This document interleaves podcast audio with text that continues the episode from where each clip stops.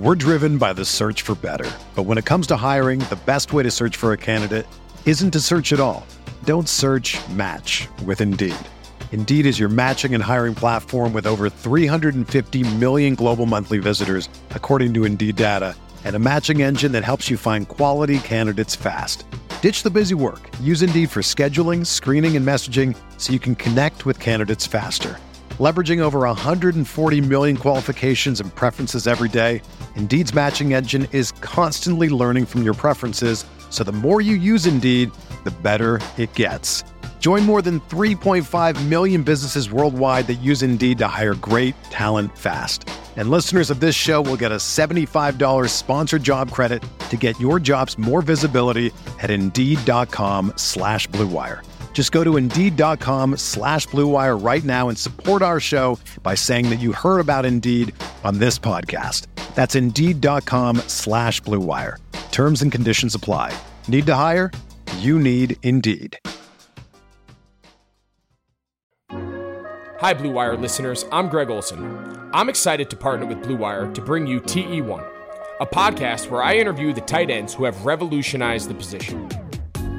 Listen in as I have raw, in depth conversations with the all time greats like Shannon Sharpe, Tony Gonzalez, Travis Kelce, and George Kittle. We'll explore how the tight end position has changed over the last 60 years and what it takes to be the very best. Subscribe to TE1 from Blue Wire Studios today so you're ready for the August premiere.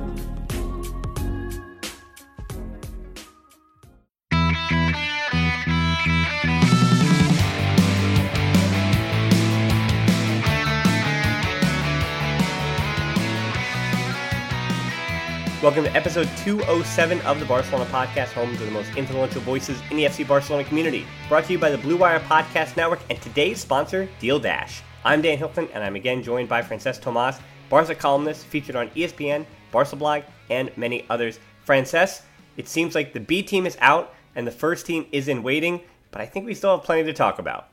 Hola, culés. Yeah, it was a shame to see that Barca B could not achieve promotion, but um, at the same time, I was happy with the with the dedication, the eagerness to, to prove themselves, the hunger, and that is something that you know hopefully can transmit to the first team soon enough. So there, there wasn't a cherry on top at the end of Barca B season, but it was good to see that things have moved forward so much.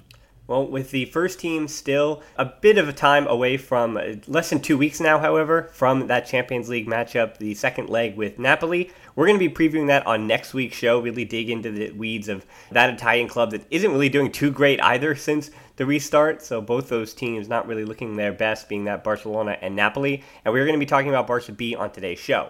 But where we start today, Francesc, is with the interview that Josep Maria Bartomeu gave with Mundo Deportivo. Richard Buxton asks, as we get our first question going here from Larunda, what do you guys think about Bartomeu's claims in his interview with Mundo Deportivo, specifically the quotes about elections being moved up to April and funding for Espai Barca? Well, it was good to see that he's talking to the media. Um, he hasn't always done that. Um, he had an interview on TV, TV3 or TV3, the Catalan um, TV corporation, around last week and then two days ago, it was again with Mundo Deportivo. So I think it's good that someone who's leading the club is, is visible like that and can can speak their mind, you know, to, to put the culés minds at ease.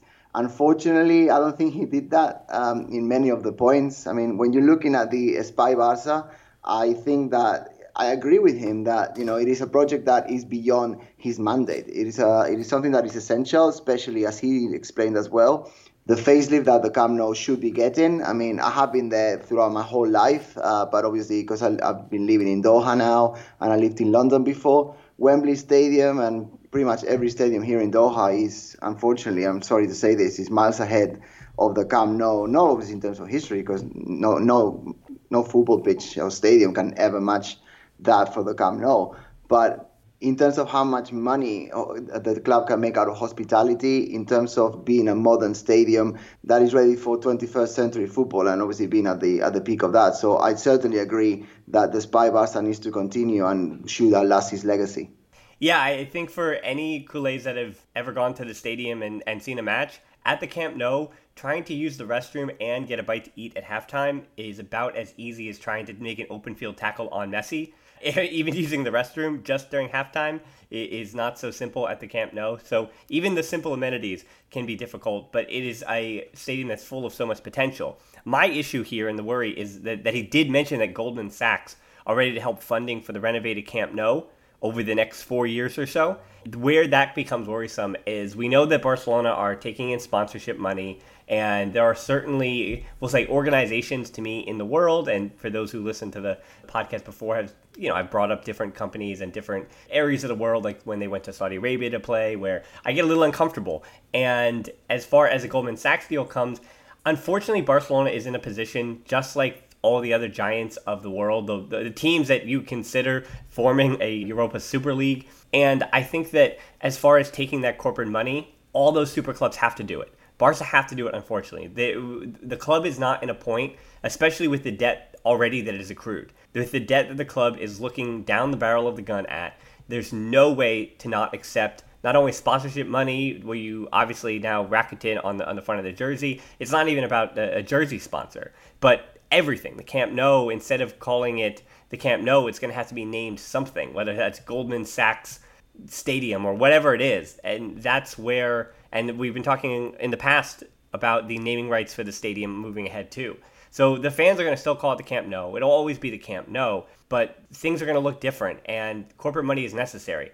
Where that fits in with Bartomeu is that we always have known Bartomeu as more of a businessman than he was a footballing figure, and I think that has certainly hurt the club in footballing ways and footballing decisions. However, I think Bartomeu's interview in Mundo Deportivo is something that he should have been doing and having this kind of dialogue with Culés a long time ago.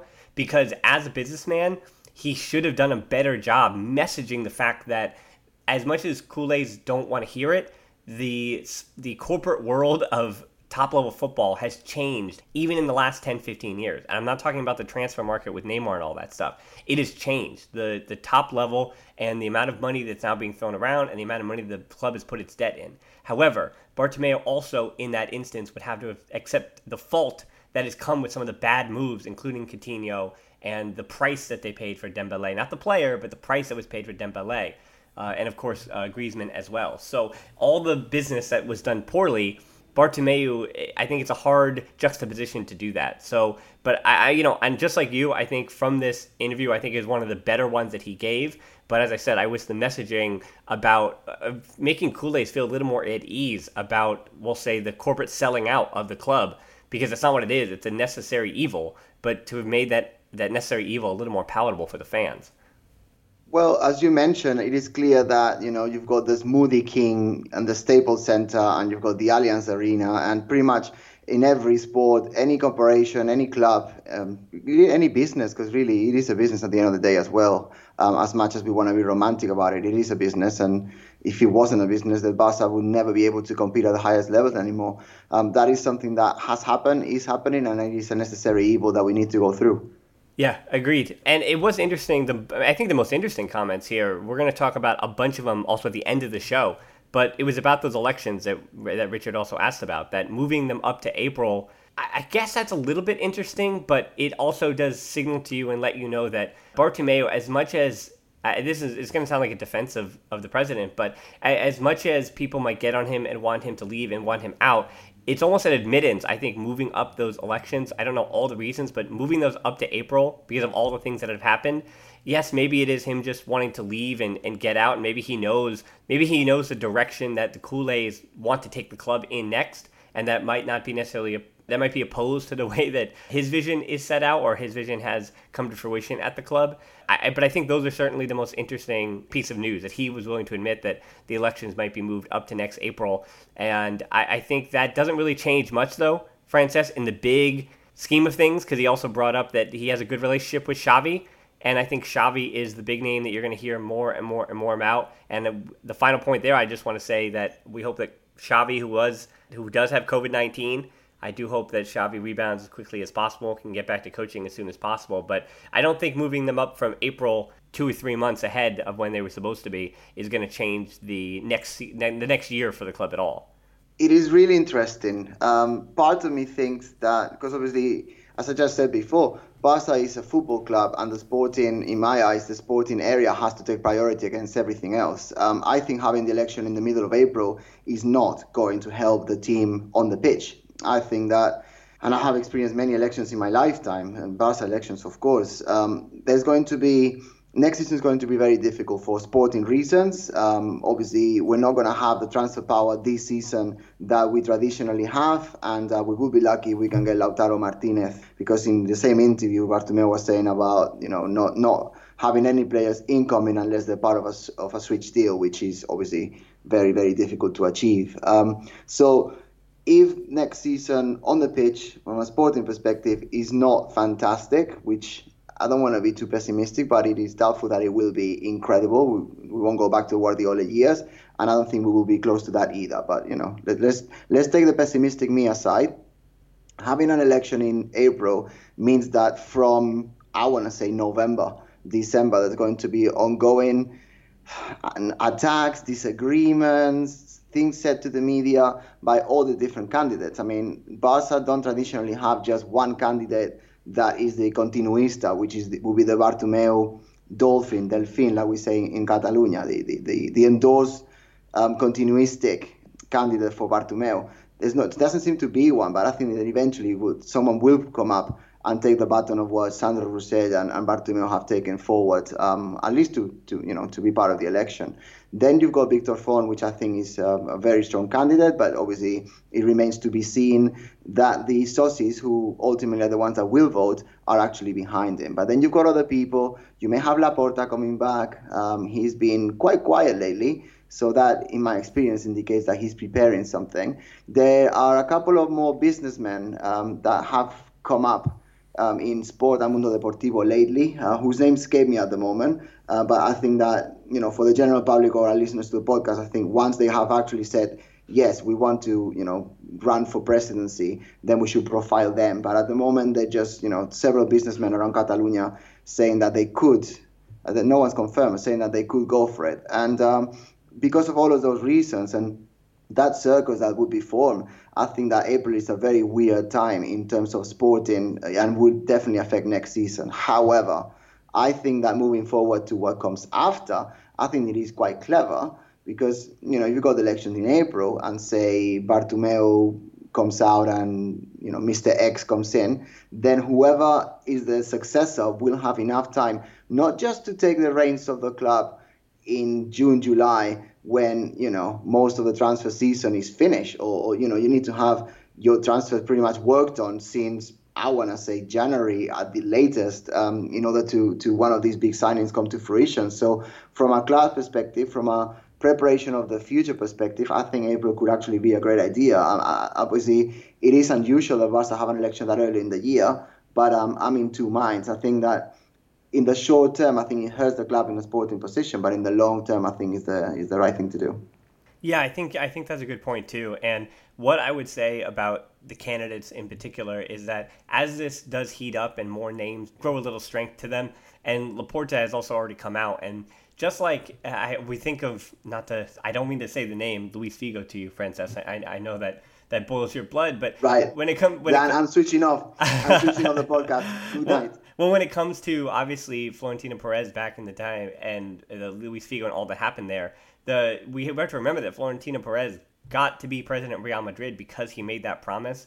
And even remember Joan Laporta when he had his push, he also was making a promise of David Beckham. And he obviously still was brought in, but Ronaldinho comes instead. Victor Font, without being too biased towards him or Laporta or anybody else, he is over the last now multiple years is try, has tried to lay a long plan. And unfortunately, what's going to happen in the media, as does with any uh, election for presidency, wherever you may be in the world, is that his talking points are going to be boiled down to be he's the guy that's associated with Xavi, or he's saying that XYZ big name player might be the guy that he can bring in. Laporta, if he continues to run, is probably going to try to attach his name to a player, to a big name player, and say, this player is going to be the one to change our club, and I'm the one who can bring him in. These businessmen are going to do the same thing. They're going to make one promise, and that's going to be the thing that the, media might run with. And uh, Mundo Tibor Sport or, or Mark uh, whoever it is in, in, in Spain, those Spanish newspapers are going to run with.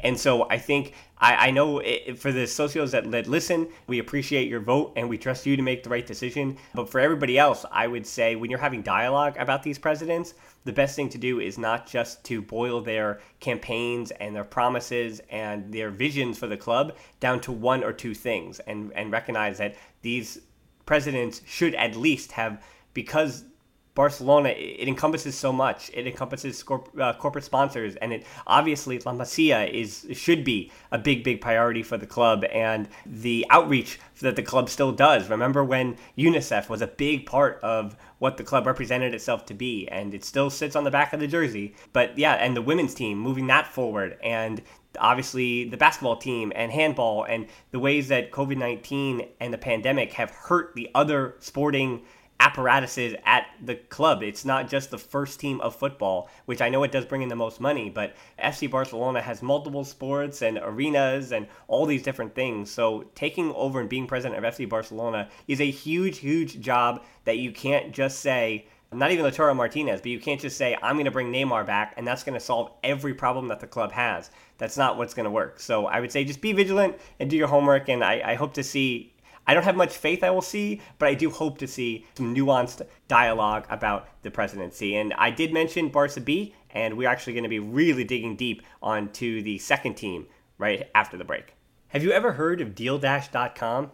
It's the best, most honest bidding site where you can win things you'd never expect at a price you'd never believe.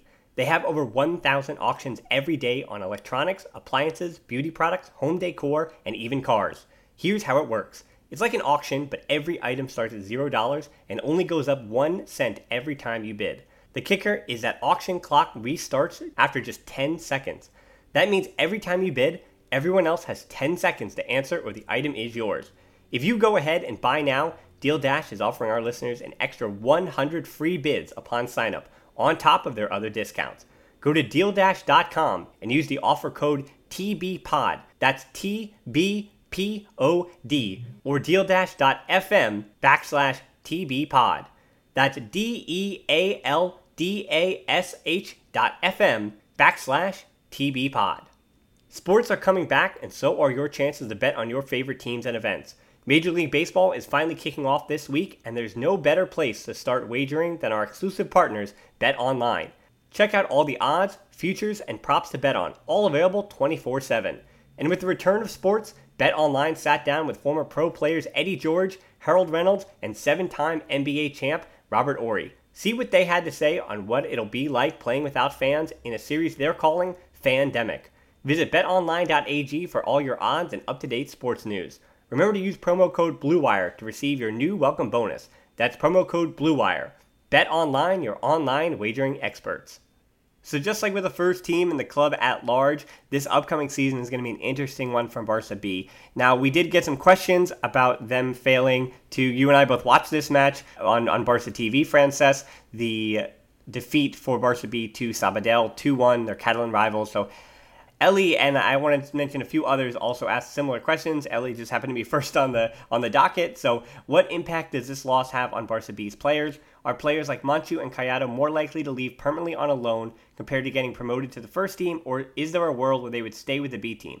Any other players who you can think of that will be impacted negatively by leaving the club or positively getting promoted because of failing to go to Segunda? Now, before I think, Francesc, I'll take the, the brunt of that question from Ellie. I kind of listed them all out, and you know me with my, my lists and precision to detail. So I just want to ask Go for about. it, Dan. We're all eagerly awaiting your list. well, so I just want to ask your initial thoughts and reactions to whether or not the t- like what is this what is the silver lining of the team not being promoted to this to the second division? I think would be the question for you. All right. So I would say that it was sad to see, as I said at the beginning, that Barca B were not promoted. Um, I do think that it was abundantly clear that there were, I want to say, three, four players that have outgrown Segunda División B, and unfortunately, they're gonna, or, or fortunately, not necessarily, doesn't have to be a negative, they can't really stay at Barca B.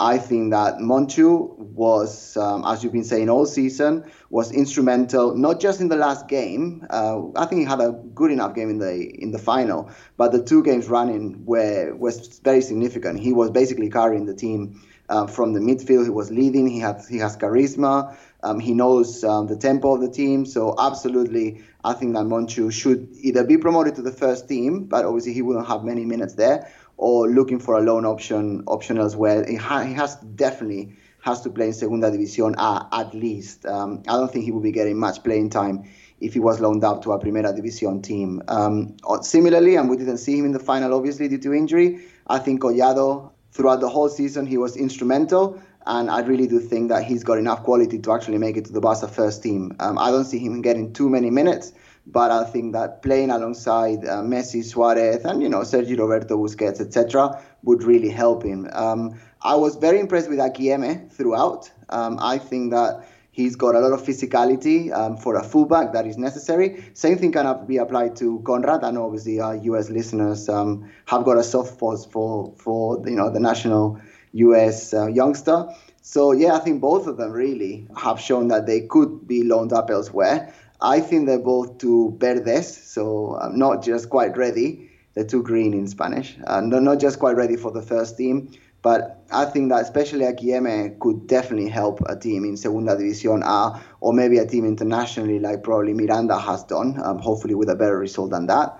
So ultimately, I think that Garcia Pimienta um, has got a, a, a, team that, you know, they've always been hungry, but they're even hungrier for promotion now. I mean, they were so, so close. They're 45 minutes away, basically, from making history for, for Barca, which not many players can say. And I think El, El Bloque, so the core of the team, has to stay together. I absolutely believe that Garcia Pimienta is the right man to lead them because, you know, this is a man that's worked at La Masia for over 20 years and knows every player that's there now and every player that's left over the last 20 years. So imagine the knowledge that the guy does have.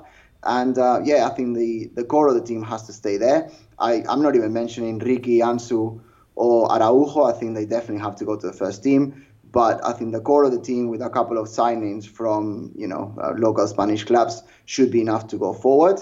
I'm very intrigued to see what you've got in your list, Dan. Yeah, well, Bartomeu did mention that Puig, Araujo, and Fati will be promoted to the first team permanently. They're not in any way B team players, and Fati was already in that category for a while. But Puig is going to be a first team player, no ifs, ands, or buts about it. And I, I agree with you too that I, this team is going to get a little bit of a facelift, and I think that's unfortunate because this is one of the better Barca B sides that we've seen in multiple years. But th- there are just too many players that can't be playing third division football again next season.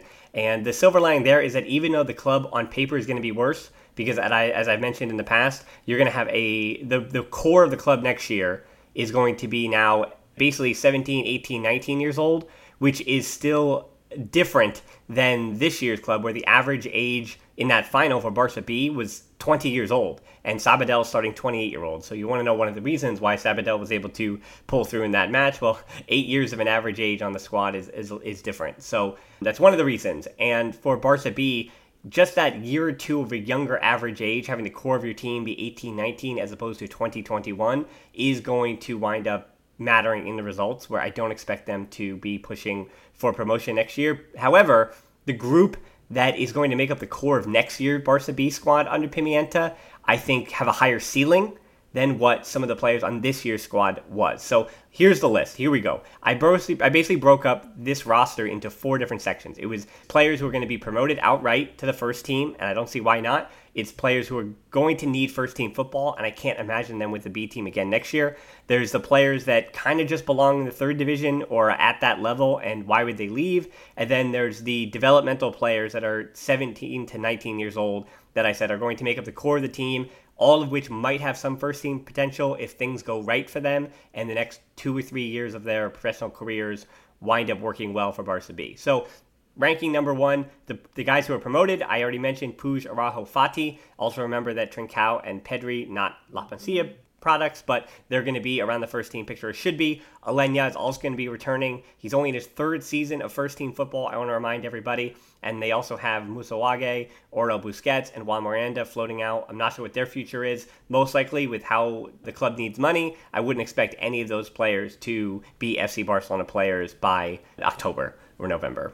And with that list, you might notice that I haven't mentioned any other players that you watched for Barca B being the first team because unfortunately, as far as players that need first team football, but I don't think there's going to be room for on the Barcelona roster, which I, as we see with Trincao and Pedri and the guys who are promoted already, you're already talking about five or six new players, young players into the first team next year. It's going to look a lot more youthful, which is a good thing, but that means less room for the players that are farther down that, that youthful depth chart. And so when it comes to Monchu, Alex Collado, who I mentioned, I think he's good enough to make appearances for the first team, but with his injury, he's probably going to miss the preseason, and that is, I think, basically going to freeze him out, which is really, really unfortunate. It was an awful injury, Collado, for both Barca B and his own career, timing wise. As you mentioned, Sergio Akieme and the right back, Dani Morer, they're already in their early 20s and they're at a point in their career being 21 and 22 respectively that sh- they shouldn't be languishing in the third division anymore. I think they're good enough to play in levels above that. So I would expect that if Barca can get three to five million for them, that the club will sell them on. I, I don't even expect a loan there. Iñaki Pena, who uh, he actually did have a rough three matches in trying to get promoted, but Iñaki Pena, it seems like Bartomeu also said that Neto was one of the top 10 goalies in the world. So that is basically a message to Iñaki Pena that if, if Bartomeu says that Neto is a top 10 goalie in the world, which is obviously not true in any way, that Iñaki Pena cannot expect to be in the first team picture. So that means he needs first team football. Ludo Reis, who the club spent three million on. He'll be 20 next year, but they spent three million on him to be in the third division. So I'm already raising my eyebrows there, and he's not good enough to make the first team, certainly. And then Hiroki Abe, another one of the big injuries to the B team this year. He's going to be 21 next year, and then coming off a major injury. So I could see him stay with with Barca B, but in the same way, he might want to try to push himself, being 21 years old, into first team football. But uh, Hiroki Abe of that group is the only one that I can see potentially staying with Barca B next year. Then we have, I'll get a little quicker here, the third division talent, as I'll call them, Rey Manaj. Uh, yeah, he trained with the first team sometimes, but Rey Manaj is, in, in, to my eyes, not good enough to be playing for FC Barcelona, and I think he fits well in the third division in Spain. No offense to him. The captain, Ferran Sarsanedas, who has had a ton of injuries in his career, unfortunately. A, a case of Sergi Samper, just with not as much talent, unfortunately. He is their captain, and I could see him just getting to be able to play and be on the field for Barca B, even though he's, I think he's going to be 23 next year. So he's another one. Oscar Mingueza, I mentioned before. He came up with that generation with Chumi and Cuenca, but I just don't think he has the tools to be a first team player for Barca. So I could see him staying with the club for until his contract runs out. Mateus Pereira, who I just noticed this the other day. I had mentioned that Alejandro Marquez was sold to Juventus in January for 8 million euros, the, the striker, and Mateus Pereira came back on loan. However, that loan expired, and the club then has to pay 8 million for Mateus Pereira. I watch you watch the, the, the matches, Francesc. Is Mateus mm-hmm. Pereira worth 8 million euros? Or is this, I mean, not or, this was certainly another deal that the club did very quietly in January that I didn't notice to try to balance the books. But to spend 8 million on Mateus Pereira is absolutely absurd. It's ludicrous, isn't it? Um, yeah. I just don't think that. Obviously, you, you you notice that the the surname rings a bell because you've read about him and um, you know you've seen all of these transfers going back and forth. But obviously, as you're saying, a little bit underhand, um, underreported for sure. It's laughable. It's ludicrous. I mean, this guy is not worth a million euros, never in a million years. But you know, that's one of those strange signings, like you know Douglas back in the time. You know, they're just really weird. And uh, for some reason, and no, no disrespect here, for, for some reason, uh, the vast majority of these weird signings seem to come from Brazil for some reason. I've got nothing else to add because I yeah. don't know anything else, but it just it just stinks a little bit. Yeah, well, let me finish my list. Lucas de Vega, who was loaned to Cartagena, who got promoted to the second division, he will be back in the Barca B picture, but he was a major player for Cartagena, so they could actually buy him outright, and obviously the club would love to take some dollars from Cartagena, who will get promotion. So Lucas de Vega, I, I think he's a third division talent, but we'll see what happens to him next year.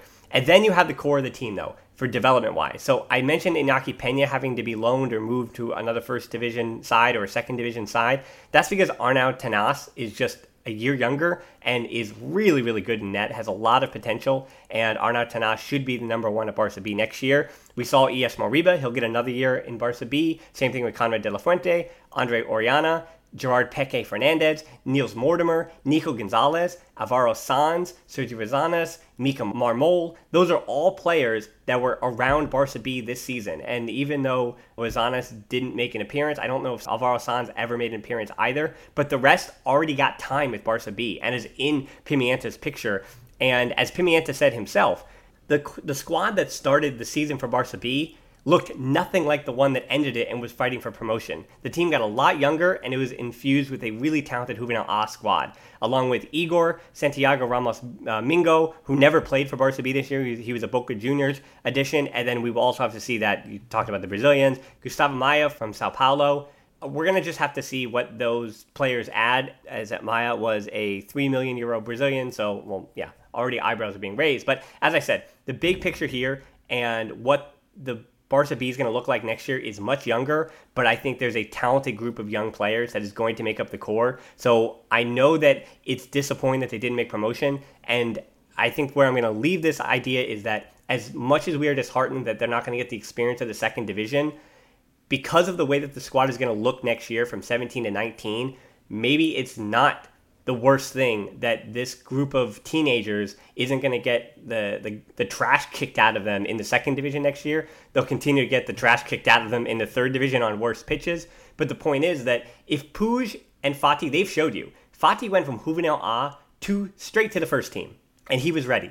Puig, he's been up, he was at Barca B for a while, but he was at Barca B in the third division. Same thing with Araujo, and then they made the move to Barca, FC Barcelona whether these players are playing in the second division or the third division, if you're 17, 18, 19, 20 years old, if you're good enough to make Barcelona, it doesn't matter if they're coming from the third team or the second team, and in Fati's case, even from Juvenil A for the, the, the really, really, really big prospects. So I think if you're good enough, you're going to make the first team. And I think there are definitely a lot of names there that I said. And as pessimistic as it might feel and as disheartening as it might feel, because I think a lot of people had their attention on Barca B this year in ways that I haven't seen in recent years. I actually am pretty optimistic about the talent that is there for the future. For sure, that's a fantastic list, um, as always, and good job. Uh, I've got nothing much to add. Just to say that the matches in Marbella really showed that the, the, the, talent in Barca has continued to come through La Masia, and there's been a lot of criticism of La Masia not producing world-class talent such as Xavi, Iniesta, Messi, but you know we need to remember that, that that's probably going to be once in a lifetime, if ever, is going to be repeated, and and you know it is extraordinary to have one player of the caliber of um, I don't know even Busquets or Pedro coming through. Um, and you know that's what we've got with um, Ansu Fati and Riqui Puig, etc. But out of the hundreds and thousands of children that eventually play for Barca in their lifetime, if there is one that is tremendously capable and can start at Barca level, that that is a blessing in disguise. And obviously, my brother played in Segunda División B and, and Tercera División for many many years, and I think that if you look at the, especially in the final, Sabadell were not better than Barca at all, but obviously they have Oficio. They've been, you know, they're eight years older on average, as you as you mentioned. And when you play football, it's not just about pretty pass- passes and touches and back heels and all sorts. You also need to play the game. And in in the, in the second half, they were just you know throwing themselves on the floor. When they were ahead obviously they were wasting time. They were egging the the youngsters on. And the, the, you know the monchu in particular and other players they just couldn't control the pressure. And that is part of football. And that is why i slightly disagree with what you said that i think that in segunda división a if you play there you're going to be much more ready to um, to be exposed to the same style of clever football, clever in inverted commas, but at a higher level. So I think that promotion to the second division would have been great. Um, I still agree with you that you know if you're going to make the jump and you're you're capable, then it doesn't make that much of a difference. But I think for the core of the team to to be first team ready, and not just that, if you think about it from a financial perspective, a player that's been playing for one or two seasons in Segunda División, if they are not going to make the Barca first team and you have to loan them on or in a, from an economic perspective, sell them on for profit, I think they're going to be more valuable. But you know, I, am happy that um, there are several players, as we mentioned already, coming out of this crop that can continue to develop their, their career and hopefully benefit Barca either on the pitch or from an economical perspective in the long run. Yeah, I think that's right, though. I think that's actually a really good point that you brought up about how these players in the third division, just like in Akieme or a Morer, they would be worth a little bit more on the market if they were playing in the second division as opposed to the third division. Yeah, and I do want to mention too that I was pretty critical in the Patreon quick take match review of the referee and all three referees. I thought they had they proved themselves to be third division officials as well. So there's a reason when you see officials not in the first division and you see the same faces as far as referees in La Liga. I know they do work for Real Madrid. I say that you know tongue in cheek, but they still are first division referees who do Champions League matches, who do World Cups, and those in the third division are making a lot less money to be on those pitches in the third division, and I think that showed as well in that match. And Pimienta was upset about that. But Pimienta also said how proud he was of the, the club, and I'm excited to see him for another year in charge of Barca B. And then I hope that he has a future as an assistant or whatever it may be at the club. But Douglas does ask, do you think Pimienta would leave to manage a first team club in the Liga? It doesn't seem like he'll ever get a shot as the first team manager at Barcelona. That's a very good question. Um, I okay, I think he would be ready um, I think that you know he's got the skills, he's got the knowledge, he's got the right style. Um, he's got a very good knowledge of young players that obviously he could sign on the cheapish if he was to go to, uh, say, Alaves or anything like that. Uh, but I think he's a La Masia man, to be honest. I think that what he's doing at Barca is very special. I think that he's valued. I mean, let's not forget that his contract was renewed, well, I think it was two, three weeks ago, really, on the last day of his of his previous contract, which is baffling. But you know, let's not digress. Um, so I think he's got the skills, but I think that you know there may be a chance coming his way eventually if he stays at Barca. Um, Bartomeu was very clear in his interview that Quique Setién is the man to take Barca forward. Um, as I wrote about it this week, I'm not sure he's going to last all of next season. Um, I think that, as I mentioned in the piece that I wrote, I think that he's it's quite clear that he's already lost the dressing room, or at least the relationship is not as fluid as it should be. Um, if he was, if I was chairman, if I was president of Barca, I would sack him um, after the Champions League, and I would try and find a, a manager to have in the interim. Um, to be honest, I think Garcia Pimienta would do as good a job as anybody else, especially if you want Barca to you know promote these La Masia youngsters. Um, Guardiola did it when he came from the second team. Luis Enrique did it when he came from the second team. I see no reason why Garcia Pimienta couldn't do it. Granted, he was a professional player, but he he played for Barca B and he debuted for the Barca first team. But he was never an international. He was never a regular even at Barca. So I think that players like Messi, Suarez, Alba, Busquets, Piqué may find it hard to relate to someone who you know, at a professional level as a player was a nobody really. Um, but I think they would show him some respect because obviously he knows La Masia, and if he was gonna uh, bring a transition from within, I think he would be he would be a good choice. I'm happy that the decision is not up to me. Uh, because otherwise I could I could get criticized enormously for whatever decision goes wrong. But um, I just don't think Setién is the right person for, for next year. Um, granted, he's already started, so you could continue. But um, and I know I've mentioned several times, I'm just very wary of what Barca will be next year. I think it could be a polvorín, which is um, an accident waiting to happen. Yeah, I, you know, I think that that whole manager needed to be a top, top level, like a Zidane level player or a Guardiola level player to succeed as a manager. I think that's a little bit overblown. I think there is some kind of truth to that when it comes to these top top players, sure. But you look at Tito Vilanova or Jose Mourinho, and I know those are, it's hard to even, I can't believe I'm saying both of those names in the same breath, but when you look at, uh, thinking back to the eye poke, but when you think of Vilanova and when you think of Mourinho, and when you think of, even in Germany, you have the very useful coach in Nagelsmann, who's one of the best young managers in the entire world that easily commands his dressing rooms. I think there are managers with good ideas, and that even if they got a little bit of playing in, it, it shouldn't just have to be top top level players becoming managers. Because you look at what happened with Thierry Henry who's now in the MLS but you look at what he had had with Monaco where you thought that having Thierry Henry take over at Monaco for that these these 20 to 22 year olds who actually were too young to watch him actually play that these players would then fall right in line. It just didn't work out that way. And so I, I do agree that the cult of personality can be important too for sure, but I think that if there is one club in the world in which that really, really matters, is Barca, uh, because El Entorno, the, the media, the, the fans,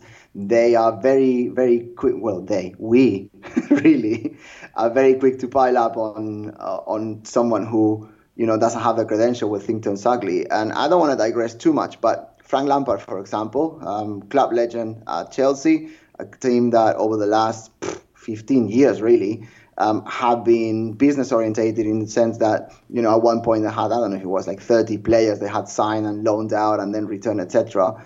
Well, they got the transfer ban last year, and Lampard has made eight academy players debut, and uh, loads of them are establishing themselves at first team level. And how great would it be by the end of next season? You could say that there were eight players, maybe include Pedri and Trincao on that, that um, are establishing themselves at first team level. That would be uh, the the facelift that we've been asking for for you know nearly two years at Barca. Yeah, I, but that's another idea though that I think that it, it shouldn't take a manager who is associated with Barcelona that says, oh, he he understands La Masia and he understands the point of the club, and that those are the only people that are going to be able to bring up academy products. I just think that if the, if this is the criteria, then these interviews need to be a little more thorough and a little bit better about you know you shouldn't just be able to take this is a former player, this is a former La Masia player, this is a former player that was just associated with Barcelona. That that winds up being the criteria, and you think that that is going to be the indication to how they're going to run the club. Because going back to Ernesto Valverde, that's not how our expectations for what he would do at the club based on the simple pedigree that we gave him, that he was a former Barca player, that he used a lot of youth products at Athletic Club. Those were what we believed he would continue on to Barcelona, but we know that that Barcelona job comes with its own set of parameters and can literally change a manager that can make what uh, a manager's vision and ideas are in that opening press conference and it always seems to flip it on its head unless you really are the kind of personality that is Pep Guardiola and there aren't many like him in the world. So let's finish this up though with some transfer talk. Pancho Damjan, Pulkit, they all had similar questions in response to Bartomeu's mentioning of Lautaro and Neymar that we spoke about earlier in the show. Bartomeu had stated that Lautaro and Neymar are not really in next year's picture, seeing as there is no pure striker also with the B team ready for the jump, as I had already mentioned. And the reasoning, as you mentioned earlier, Lautaro and Neymar Bartomeu said that economically the only way to get those kind of clubs in is going to be with major swaps and that's a lot of moving parts and difficult to do. So Pancho asked, should we go after a younger La Liga experienced striker like Loren at Real Betis, Porto, or Alexander Isak with Real Sociedad, or stick with Martin Braithwaite as the backup, or maybe even give him more time? I don't know about that. And Damjan asked about Ga- the uh, Gabriel Jesus from Man City, if he would be a good signing. And then Pulkit mentioned uh, Richarlison from Everton, because Everton will not be playing European football next year. And Francesc, I I can't believe I'm saying this. I can't believe I'm saying this. Of all the younger names that we mentioned, and I think Isak is the most promising, but he said he's staying at Real Sociedad and he's going to be major money that Barca are not willing to pay. So I actually would take him off that early list. Richarlison is also like 60 million to 70 million, so I wouldn't even put him in that category either. But I think it's going to be Luis Suarez again next year. He probably will be. Um, I just want to call a spade a spade. But Bartomeu did not say that Lautaro wasn't coming. Um, I watched the interview in Spanish, so and, and that's the problem with the media. So um, there is an interview in Spanish, then some do translate it into English. Um, this could be anybody from anywhere in the world doing it on Twitter. Uh, then that gets spread out, and then people believe what they believe. Bartomeu did not say that Lautaro Martinez is not coming. What he said is that they, there has been negotiations with Inter. There have been conversations. He said um, there's been conversations from you know from several months now, and that at this moment the negotiations were stopped. And then he very quickly sh- shifted towards saying that the focus for his presidency right now is to stabilize the economy of the club because of the coronavirus pandemic. Yeah, that's said, what he said. And, and he said and he said that because of the Champions League. That's what he said that he wouldn't pick up any conversation with Lautaro Martinez until after the Champions League, and that's the important. Hundred percent. That's the important key there. That Barca is still playing their current season, and the transfer window, as much as they've made, they've had business happen. The window has not actually opened yet. So we're, we're still stuck on that. And more importantly, the money he was talking about was he also made claims that he's confident that Messi will renew. So that's something that he should be saying about just because he quoted Messi himself in saying that he always wants to be at Barca. He said that a new deal for Ter Stegen is a priority, which makes a lot of sense. I think any president, uh, you and I, would be smart enough to consider that. And he also said that there was an option to automatically renew Suarez's contract for another season in the 2021-2022 season if he makes a certain number of appearances. So uh, those yeah. are also the things that he said. Yeah. So I think back to Lautaro I think that um, the key here, as he already mentioned, Bartomeu mentioned in his in his interview, in his conversation, he said that um, they need to find clever ways to do swap deals. Now, I think it's, it's been reported, and I think it's quite obvious that they would like to include somebody to go to Inter Milan um, to to make things cheaper. I mean, that could be Rafinha, but that hasn't been mentioned anywhere. So I'm just just saying that because you know he's played for Inter before and he did pretty well. Uh, but it seems to be Junior Firpo. Junior Firpo really has been largely disappointing for Barca. I mean, he's had some minutes, but he hasn't really uh, at any point proven that he should be a starter for Barca or even that he's a worthy backup for, for Jordi Alba. Um, but apparently, Inter seems to rate him. So um, if he can make the transfer for Lautaro cheaper, I think he still should be our first priority.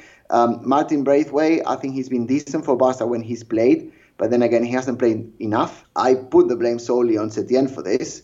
I think that if, uh, Braithwaite had played the minutes that you know, we paid 18 million for him for half a season. That's quite a lot of money, really, if, especially if this is someone that you're ne- not going, really going to trust after. Um, then he became super expensive, even though he's just, inverted commas, just 18 million. So I think that Braithwaite really is going to be shipped out. Um, hopefully, someone can buy him for the money we paid for him, because otherwise, you know, he's covering up space for Trincao, and arguably Pedri. I don't think he's going to play as a winger, but arguably him as well. And certainly Ansu Fati. Then you've got Griezmann, Dembele, who I don't think are going to leave this season or definitely this summer. So no, I think Braithwaite has to go. Um, it's about getting him a, a good destination from an economic point of view for Barca. And, and Luis Suarez is going nowhere. Um, but I, what I do strongly believe is that he needs to come off from as a bench player and make an impact like Larsson used to do. And I think that the signing of Lautaro, as you mentioned last week, I think is absolutely essential. And I think Bartomeu knows that, but obviously he cannot really say that to the media. Sure. Right, right. Of course. Again, Lautaro is another team's player. And Lautaro himself has said that he wants to stay at Inter next year. But we obviously all know that players say things and it's not always what's happening behind the scenes. And to the point of Braithwaite, I think his minutes should go to Trincao next year. Trincao I know making the step from the Portuguese first division and being a main pivotal figure for Braga to Barcelona is a big jump. Even an Antoine Griezmann couldn't jump from Atletico Madrid, a team that was fighting for Champions League finals, to Barcelona. It was difficult there, so nothing is a given. But I think that some of those forward minutes, we talked about this youth movement, that if you're going to add all these young players into the squad next year and there isn't a big, big exodus, then you're going to have to give minutes, and they're going to have to be taken from somewhere this year. So, that, I mean, that's a thought experiment that we're going to definitely do after the Champions League, regardless of how far Barca go, whether it's Napoli or, or onward.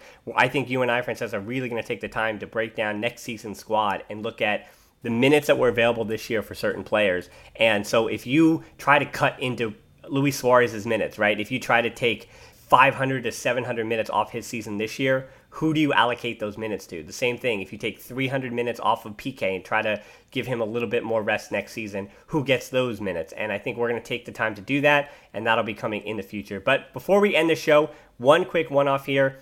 Very rarely do I take a question from Twitter, but we had a good one here. Do you think Xavi is waiting until Messi retires before coming back?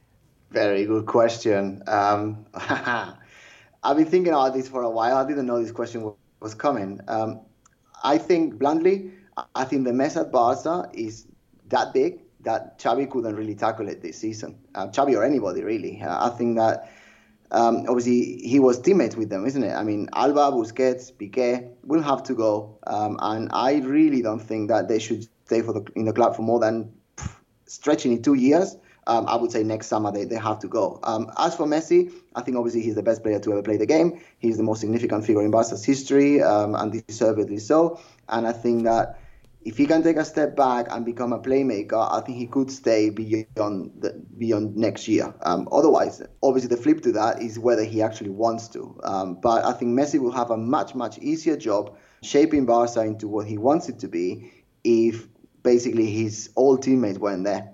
Alba, Busquets, Piqué, Suarez, Messi, Rakitic. If all, neither of those were in the team, I think Xavi will have an easier time. And uh, I don't know that all of those will be going by next summer, uh, which is why I'm maybe wary. I think as, as Sandro Rosell even, I don't.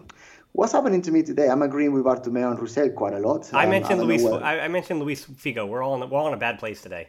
No, no, Luis Figo. No, we never mentioned him. He's um, you know he's been banned from this podcast. But um, Sandro Rosell said that Xavi really should go elsewhere first um, in Europe to to grow before tackling the challenge at Barca. And I have to say that I think Xavi would be much more successful at Barca coming in three or four or five years time than he will be he came next year. Um, I don't want to I don't want him to come too early and get burnt. And I think that the mess that he will have to tackle, I think is too much for him to handle right now.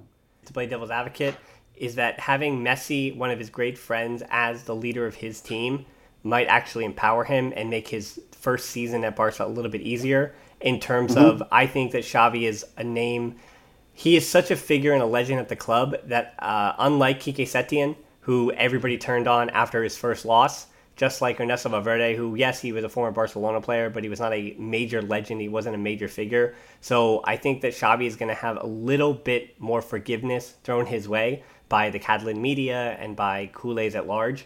And I think having Messi as basically the leader on the field for him, he is now, but uh, having Messi be an extension of Xavi is, I think, would be helpful to him. But I also see your situation playing out just uh, just as likely.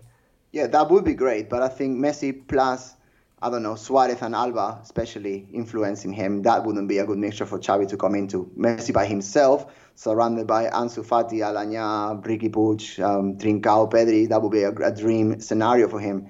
But someone above him at board level uh, really needs to have the cojones to actually make everything happen and shift those people out. Will yeah. that happen? We will have to wait and see.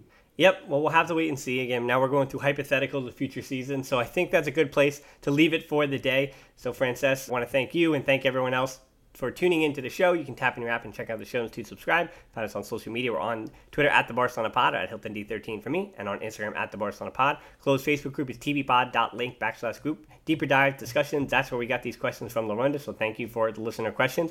You can also help us out on Patreon to continue making these shows at tbpod.link backslash Patreon. I also did a quick take match review tactically breaking down Barca B's performance against Sabadell recently. We're also on YouTube, where we do special exclusive content there as well, the Barcelona podcast. Check us out, hit that subscription button. It's all very helpful. But thanks so much for listening to this, the Barcelona podcast. Until next time, we'll talk to you soon. Forza Barca. Forza.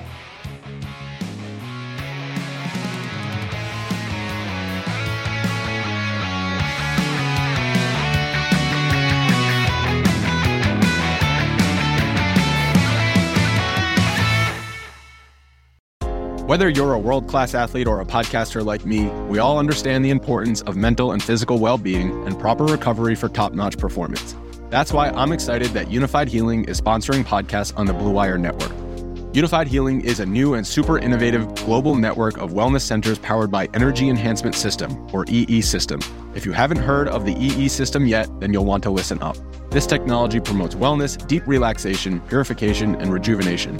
Wherever you are across the globe, access to a center is easy and affordable. Interested in experiencing the EE System technology for yourself? Go to unifydhealing.com slash bluewire to learn more and find a center near you. That's unified, U-N-I-F-Y-D, healing.com slash bluewire. No material or testimonials on the Unifyd Healing website are intended to be viewed as medical advice or a substitute for professional medical advice, diagnosis, or treatment. Always seek the advice of your physician or other qualified healthcare provider with any questions you may have regarding a medical condition or treatment and before undertaking a new healthcare regimen, including EE system.